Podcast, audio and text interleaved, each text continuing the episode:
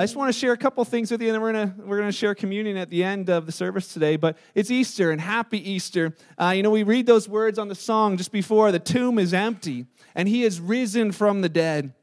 Sounds like some pretty incredible words, no?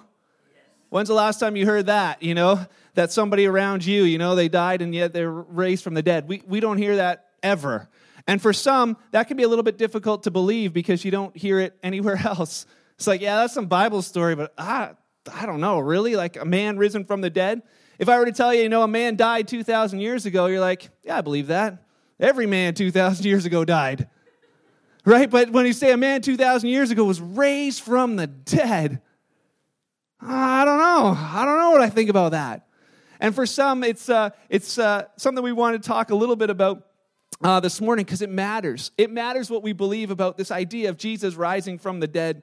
And uh, so we're going to talk about that a little bit today. The author, or the writer of Hebrews, wrote to the Jewish people, um, trying to explain to them that Jesus, this man who, um, this God man 2,000 years ago, was the Messiah they were waiting for, that he was the Savior of the world. And at the end of the, his writing to them, he gave them a kind of a bunch of little thoughts. And, and one of those thoughts is, is this in Hebrews chapter 13, verse 8 it said, Jesus Christ is the same yesterday, he's the same today, he's the same forever that the Jesus that we uh, are going to read about uh, yesterday, he's the same Jesus today, and he's the same Jesus and will be forever, and it matters for us. So I want to ask you about your yesterday, about your today, and about your forever, and then I'm going to challenge you with a thought. So here's the thing yesterday, if we think about yesterday, yesterday matters.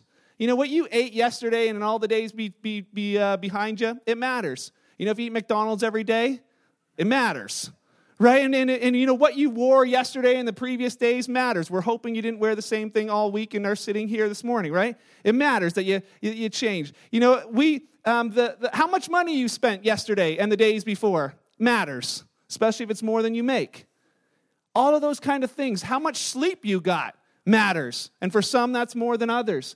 But all of these things have different levels of, of how much they matter and how much they affect today. But as we think about yesterday and yesterday and the day before that, and we go back 2,000 years ago, if we'll say that yesterday, the one day matters, then 2,000 years ago matters too. History matters. And here's uh, something that we want to look at. 2,000 years ago, Jesus died, he rose from the dead, and he returned to heaven. And it says that they, des- they describe what happened after that, that his followers, his early disciples, they waited in Jerusalem till the Holy Spirit came on them, and then they went everywhere.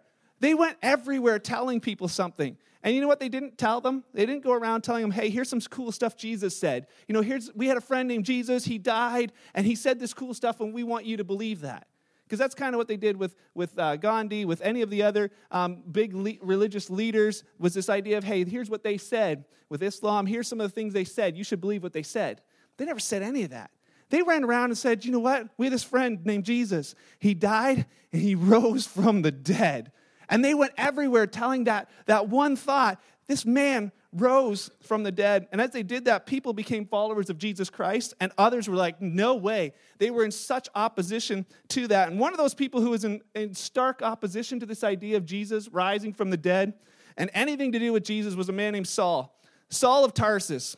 And the reason we mention Saul is that he was a real guy. We have a picture of him. Can you see? I don't know how they got that, but Saul of Saul of Tarsus is actually a real character, a real person who uh, lived in that same in that same time frame. Sometimes skeptics look at the Bible and they look at the Gospels, Matthew, Mark, Luke, and John, and they try and kind of write them off as well. We can't prove that they were written by those people. We're just really not sure what they said about Jesus. The problem the skeptics have is that Paul this uh, with his writings they know that he existed and they know that what he wrote is what he wrote and so what he uh, wrote in those letters is something that he said and so as we look at what paul said it says even though these, these people doubt the gospels they can't doubt what they can't challenge what happened with what paul said. And so this saul before he was paul his name was saul of tarsus and he went around hated christians hated them. He dragged them from their homes murder them if, if need be but trying to stop at whatever cost this, this group of followers of jesus. And six years later after jesus had gone to heaven six years later here's paul on his mission to destroy people something happens to him. He meets Jesus. He sees the risen Jesus and it changes his life. And some people are like, ah, that was just like a it's just like a vision or something. You know, it couldn't, it couldn't have been that real. the thing is, the, the, the difficulty with that is that Paul's life completely changed from that one moment. Here he is hating, hating, hating these group of people, and all of a sudden he's like, whoop, now I'm going to try and help them reach the world, and I'm going to reach others for that same cause that they were, and I'm going to do it better than all of them. Something changed. It'd be like, it'd be like, you know, I don't know, like Leafs fan, Leafs fan, Leafs fan, Leafs fan, and all of a sudden like Habs fan, Habs fan. Like that just doesn't happen, right? See, you know. And this is what happened with Paul, right? It was that his his life was so affected. It was completely different than what uh, what he was. And and in that, he spent eight years just getting to know uh, more about Jesus, this person he was persecuting. And he began planting churches and telling people about this man named Jesus that rose from the dead. And one of those churches was in a place called Corinth. And so, Corinth is a place you could go to today. It looks like this now. But Corinth is a real place. So, we have a real guy named Paul t- talking to people in a real place named Corinth. And he spent a couple of years there teaching them about Jesus. And then he left to go to a different place. And a couple of years after he left, all of a sudden he starts hearing that the people in Corinth that he had been talking to about Jesus, who believed in Jesus, all of a sudden had doubts. Similar to the doubts that arise today. And their doubts were things like, you know, did Jesus really rise from the dead? We don't know if we believe that because we haven't seen that happen. How is that possible? And so Paul wrote a letter to them, and he wrote to them about a whole bunch of things, but he wrote to them about this one thing in particular. And it's in 1 Corinthians chapter 15. So he, he writes this to them, and it's applicable to us. He says this Let me now remind you. I'm not telling you something I never told you before. He says, I'm going to tell you what I told you before. He says, Let me remind you, dear brothers and sisters, of the good news that I preached to you before. You welcomed it then, and you still stand firm in it. And it's this good news that, that saves you if you continue to believe. He says, The news that I gave you, it saves you if you'll continue to believe what I told you. He says, Unless, of course, you believe something that was never true in the first place, or some translations say, Unless you never believed in the first place. But he says, I'm going to remind you of what I told you then. And he says, Here's what, here's what was most important. It says in verse 3 I passed on to you what was most important and what had also been passed on to me that Christ died for our sins, just as the scripture said. He was buried and he was raised from the dead on the third day. Here's Paul writing about this to these, believ- to these believers, and he says, just as the scripture said. And then it says this not only did he die and raise again, he was seen. He was seen by Peter. Why do we make Peter in yellow? Because Peter's a real name of a real guy that was there, and those people have said, huh, okay, I don't know if I believe you, Paul, but let's go find this Peter guy and ask him. He says, You can, because he saw him. And then he says, And he was also seen by the 12 the rest of the disciples. They all saw him too. And then he says, and after that, he was seen by more than 500 of his followers at one time. And it's not very far from here. You Corinthians, you can go there and ask them. Most of them are still alive, some have died. He says, Then he was seen by James, later by all the apostles, and last of all, as though I'd been born at the wrong time, I also saw him. Paul is basically saying to them and be saying today to the same to same people, people who had not seen Jesus walking on the planet. Any of you, those people? Yeah, we haven't seen, oh, there's only one of you hasn't seen Jesus walking on the planet. Everybody else is like, huh, yeah, I just don't raise my hand for nothing. I don't know what he's up to. Those, that group of people never seen Jesus. And Paul wrote to them, and it would be the same for us. Never seen Jesus walking on the planet. He says, I didn't make this stuff up. He says, There's enough of us who've seen it, and you can go ask the eyewitnesses. And he says, Those people easily could have. And he says, You know, the idea is that what happened yesterday matters. You can't just write off this thing that happened yesterday because it's about yesterday and it's about today. What happens yesterday affects our today. So Paul began talking to them in real time. He says, This is what I told you yesterday, but here's what it means for today. He says in verse 12, But tell me this since we preach that Christ rose from the dead, why are some of you saying that there is no resurrection from the dead? For if there's no resurrection of the dead, then Christ has not been raised either. And if Christ has not been raised, then your faith is useless. Well, that's kind of depressing. He says, if Christ is not raised from the dead, you're still guilty in your sins. In that case, all who have died believing in Christ are lost. He's saying you have loved ones that you've lost, they've died believing in Jesus, they just went nowhere if Christ did not rise from the dead, all of that is just a myth. And he says if our hope in Christ is only for this life, if it was only just about us being better people on this planet, he says we're the, we are to be more pitied than anyone else in this whole world. But in fact, he says maybe that's what they think, but in fact, Christ has been raised from the dead. He is the first of a great harvest of all who will be raised. It's, I know, it's like a yeah. It's a, he has been raised from the dead, which means if he was raised from the dead, that means that we can be raised from the dead as well. Why is that important? Because the resurrection, if the resurrection of Jesus isn't true, then he says to them, You're wasting your time. And I'd say the same thing to you this morning. If Jesus didn't rise from the dead, you are wasting your time being here. Some of you are like, oh, I'm not really sure I believe in all that stuff, but I better show up on Easter just in case. And, you know, I'm not really sure about all that, but, but I'll be here at Christmas too, just in case. You could be doing something so much better this morning. If all of that's not true, you should have gone to the beach today. Or you should have watched reruns of the hockey game last night. You know, or when maybe go way back to when like they actually played good hockey. But you could be doing something way better than sitting here this morning. So if Jesus didn't raise from the dead, this is all useless.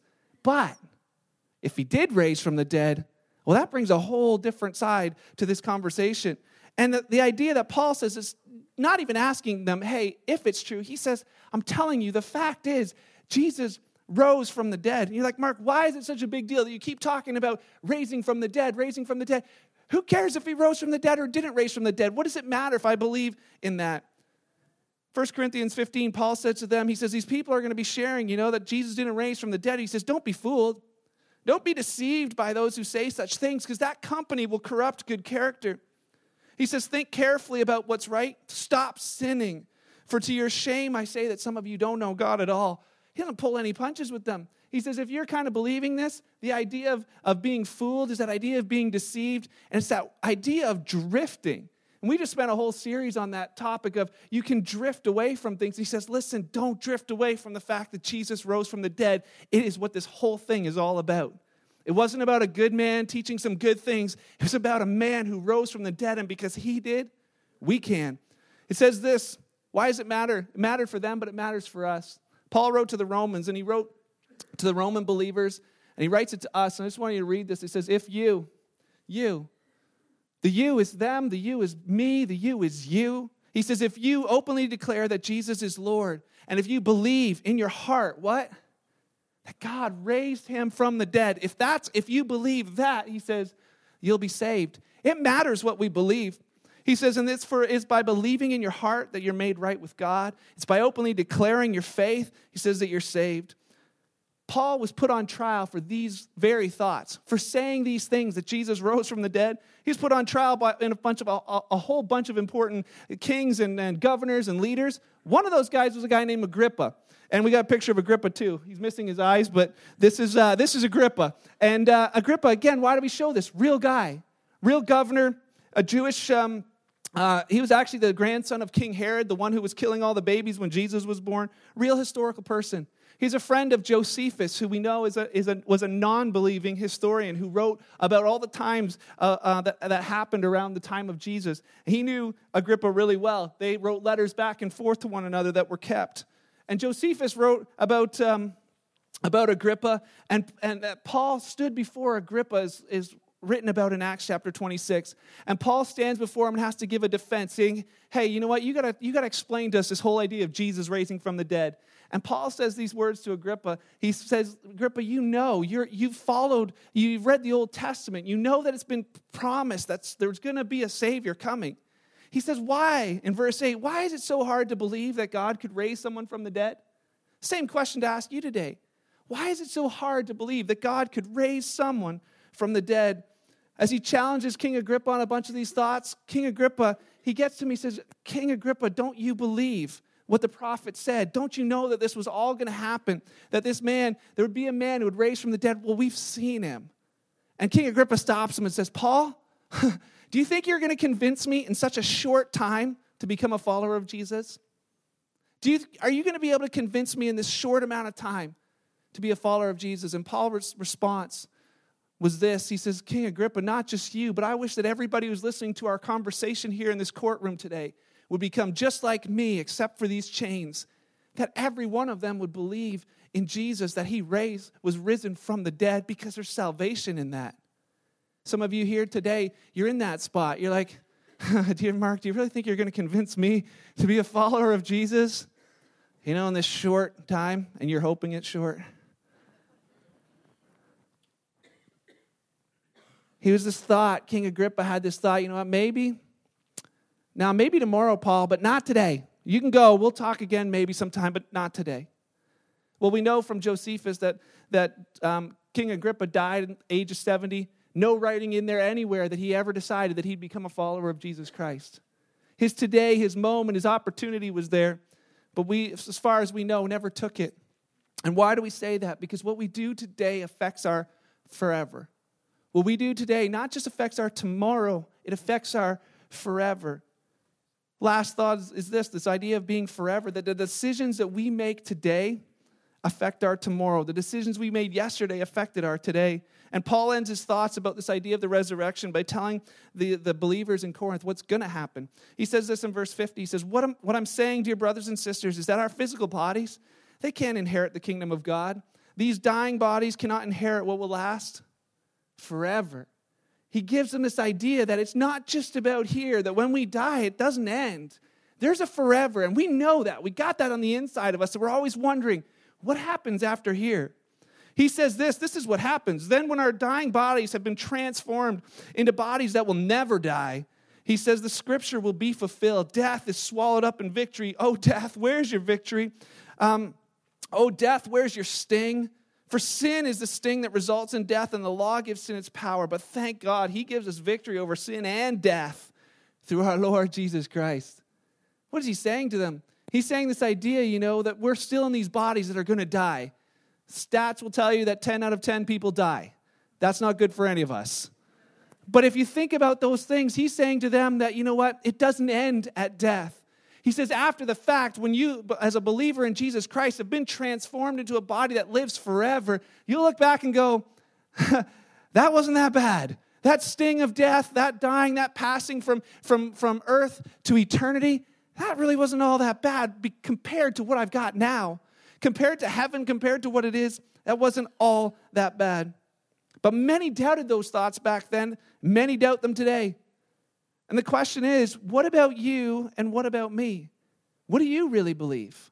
What do you really believe? We, we tend to be so focused on today and yesterday in our culture that we forget about tomorrow. We don't really think too much about, we think maybe about tomorrow being, you know, what am I going to buy for the grocery list for this week? And we think about tomorrow of like, I'm going to retire someday and I got a plan for that. But do we really think about eternity? We live so much for the here and now. So many live for yesterday. And for some of you, it's that because that's when it was good. You know, that's when you were like captain of the hockey team in school, you know, and you're like that one game where you scored a hat trick. And you're like, for those who don't know what that is, they asked last night, that's three goals in a game. You know, that was your moment of shining glory. And anytime you talk with people, it's like, yeah, we go back to that moment of awesome when I was young, you know, and athletic and good looking. Gee, man, I miss those days, eh? Those are the thoughts where like some get stuck living back then because that's when it was good. For some, it's the opposite. You're stuck in the past because that's that's what just controls you. It's the it's the decisions that you made back then that you like regret. You walk every day with this regret of why did I marry that person?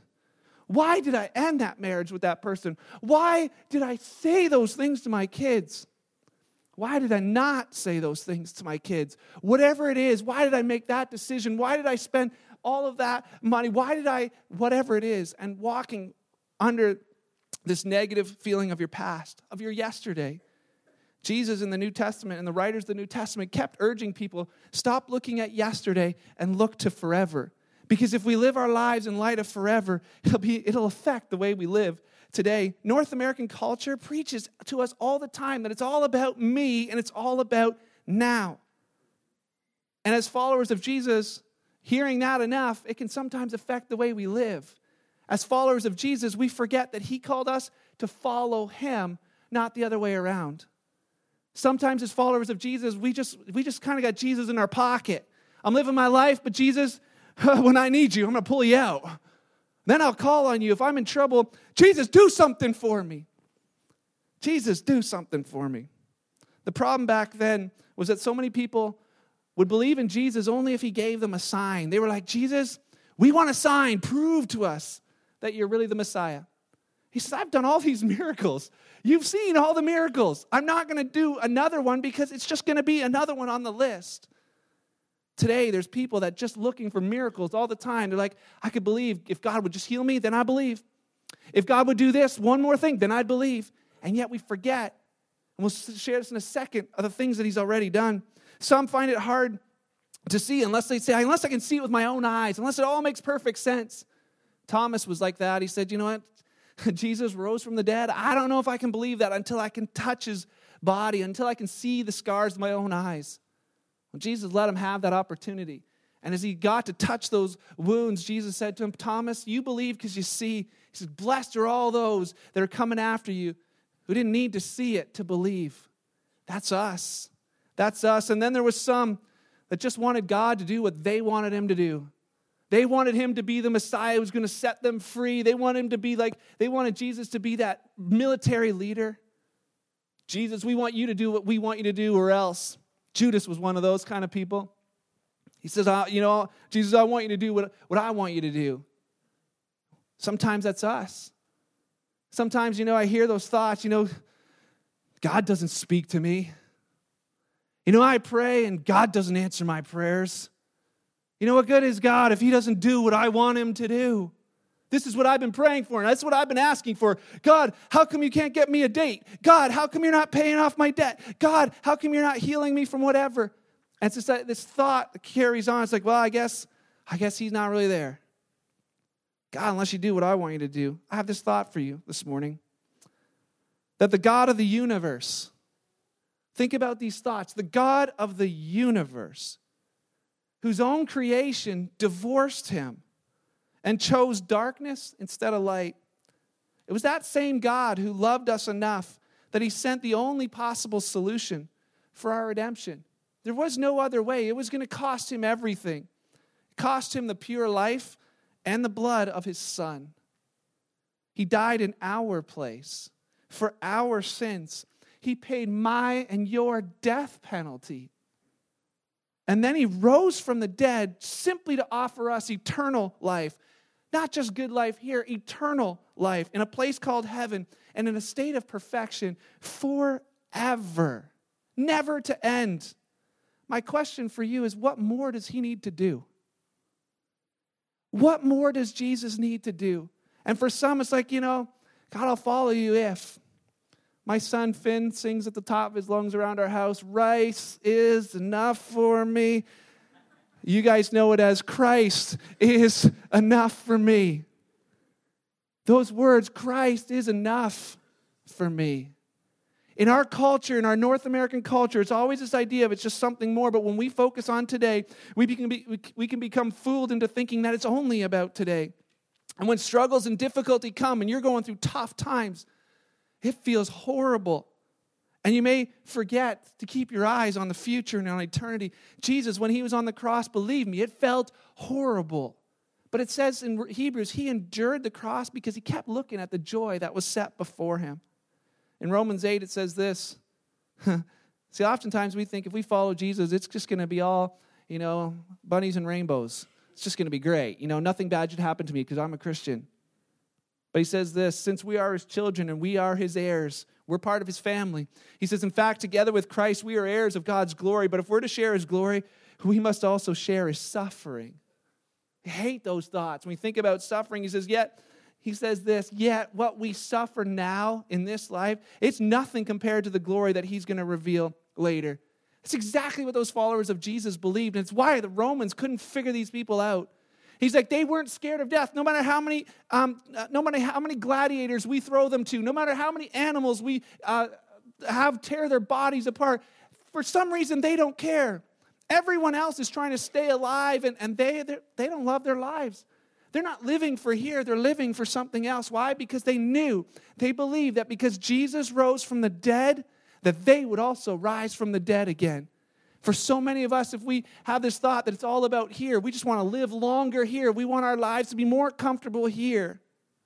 And I would submit to us that it's probably partially because we don't, in the core of our beings, believe that Jesus rose from the dead to the point where it affects our lives, that we indeed will rise from the dead as well. Don't let the trials of today take your eyes off of tomorrow. How many things would we do differently if we lived thinking about how it affects our forever? What would we do differently? How many of the fights in our marriages wouldn't matter if we thought about in light of eternity?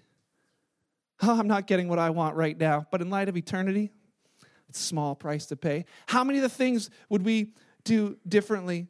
What, what would we decide today that would affect our tomorrow? What would we give our time and our energy to? What would we give our money to if it was about eternity and not just about here? What would I live for? Would I keep living just trying to get a little bit more for me? Even trying to get that from God. God, would you just give me this a little bit more? Would you just give me this little bit more? Would you give me this a little bit more? Or in light of eternity, would I say, you know what, Jesus, thank you for everything that you did on the cross. And from this day forward, I will live my life in grateful response to that.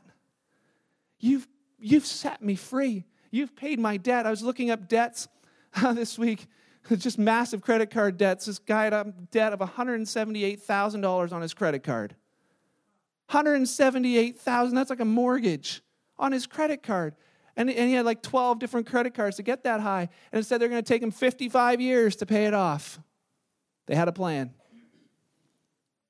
But if I were to put ourselves in that idea of what the debt that we owe to God, it'd be like this that each of us owed $178,000 of credit card debt at 21% interest. But here's the part we don't have a job. There's absolutely no way that we could have ever paid that, and yet He paid it for us. And He's saying, you know what? I'm going to give you this, the opportunity to live. Now come follow me. Come follow me. I want to ask our ushers to just get ready for communion. In 2 Corinthians 5, verse 15, Paul finishes these thoughts with them. He says, He died for everyone. Who's everyone? Me, you, them. He died for everyone so that those who receive this new life will no longer live for themselves. Instead, that they would live for Christ who died and was raised for them. This means that anyone who belongs to Christ has become a new person. That old life is gone and a new life has begun. Paul said to them, I'm begging you that you would come back to Christ, come follow Christ. And that's our call for you this morning. He said to them that today is the day of salvation, that what Jesus did 2,000 years ago, yesterday, matters for today. And what you decide today matters for your forever. Don't miss this last thought. What Jesus did yesterday matters for today, and what you do today with that matters for, t- for forever. So, what are you going to decide? What are you going to decide? It's your forever to win or lose. What will you decide? We decide today to believe that He rose from the dead and live your life in response to that? That he died from that he died for our sins, for your sins, and to live in that forgiveness from this day forward? Will you decide to accept his offer of forgiveness? Will you decide today to follow him with your life because of what he's already done, not because he might do something yet for you? Because it affects our forever. Today, as they hand out communion, it's going to give you the opportunity for something to be individual because everything up to this point has just been a group. But at this moment, as you take a cup and as you take a piece of bread, it becomes personal. And the idea behind today is, as you listen to the words of this song, is that if for you, you say, you know what, this is personal for me.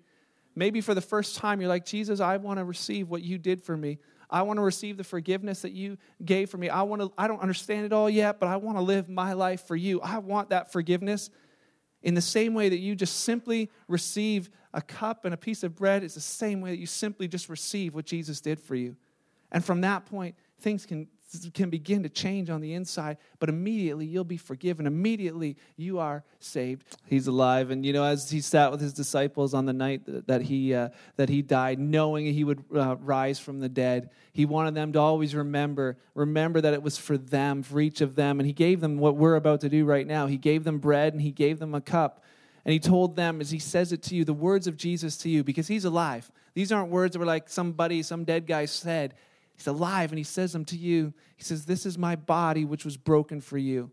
It's not this bread, for those who are wondering, you know, is this whatever? He says, This just represents that my body was broken for you. Would you put your name in there? This body was broken for you, Mark. This body was broken for you. He said, Take this, do this in remembrance of me, knowing that I died for you, but rose from the dead for you. Would you take that?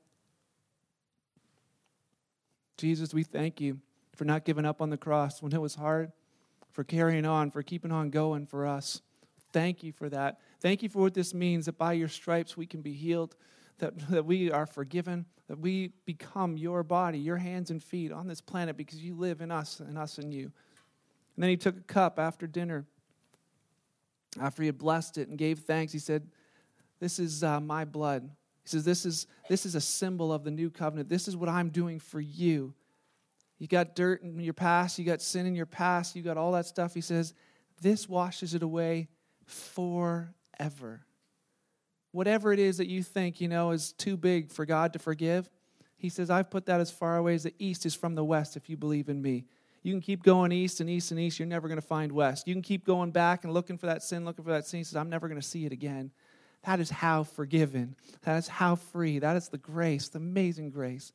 He said, Take that, and as you do, just realize and know that is the forgiveness that is, is for you forever. Jesus, thank you. Thank you for loving us.